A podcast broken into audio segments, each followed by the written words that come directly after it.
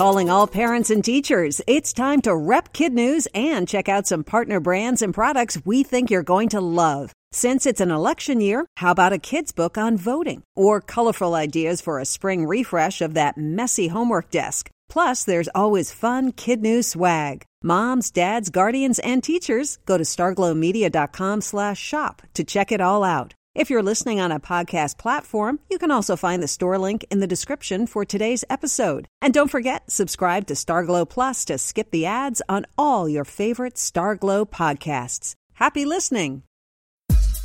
Good morning and welcome to Kid News. I'm Tori. Today is Tuesday, December 4th, 2018. And we begin with former President Bush's service dog taking care of him one last time. Sully the Yellow Lab accompanied Mr. Bush on his final trip to Washington, D.C. They flew yesterday on Air Force One, renamed Special Air Mission 41 for this one flight, as the former commander in chief was brought from Houston to the nation's capital. Before taking off, a spokesman for Mr. Bush snapped a picture of Sully lying next to the president's casket. The caption Mission complete. Once in D.C., Sully will be taken to Walter Reed Medical Center, where he'll be placed back into service to help other veterans.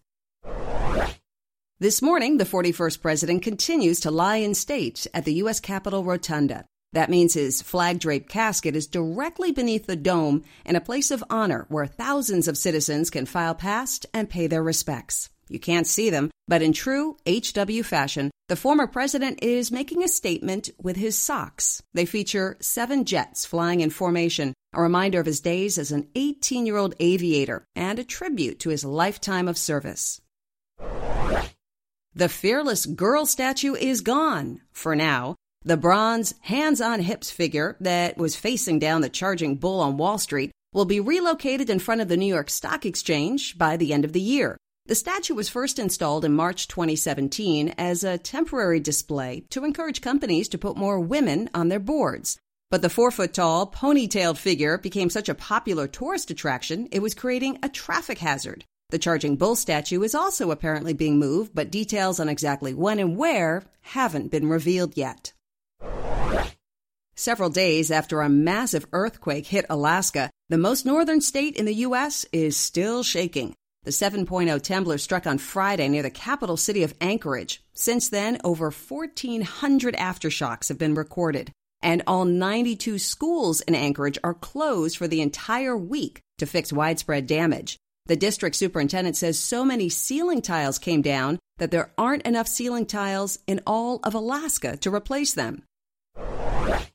In sports news, the biggest story in football this year may not be about the NFL or college teams. Instead, it could be the rising popularity of flag football, which is the fastest growing team sport for the third year in a row. In fact, more kids ages 6 to 12 are playing flag football compared to tackle football. There are several reasons for this. First, it's safer. Second, it's more welcoming to all kids. Last year, 18% of flag football players were girls, while only 5% of tackle players were female. Third, flag football is a lot cheaper. Youth football helmets alone can cost almost $400.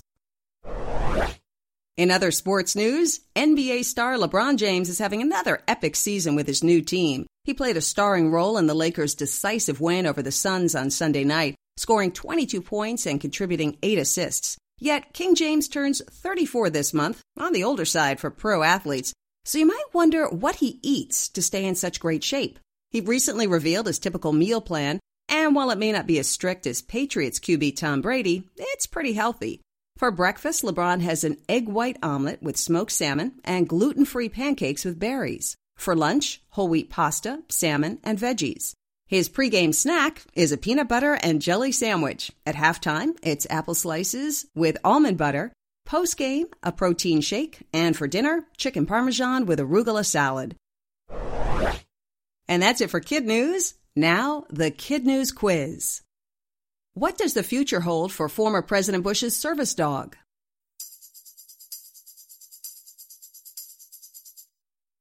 Sully will be taken to Walter Reed Hospital to help care for other veterans. What is the fastest growing team sport for the third year in a row?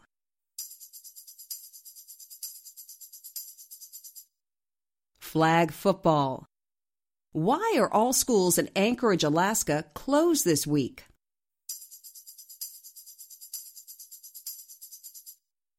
To clean up damage to the school buildings from a big 7.0 earthquake.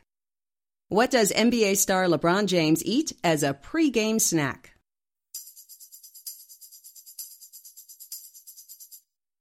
A peanut butter and jelly sandwich. And in One for the Road, the great tree debate real or fake. The falling prices of artificial trees and the rising prices of real ones are definitely a factor. Artificial trees also offer convenience. They don't drop needles and they don't need water. But most of the plastic trees are made in factories abroad, and shipping them here uses fuel and other resources. And eventually, even fake trees get thrown out. In contrast, many cities and towns recycle real trees each January, and tree farms help fight global climate change. So the debate rages on with good arguments on both sides.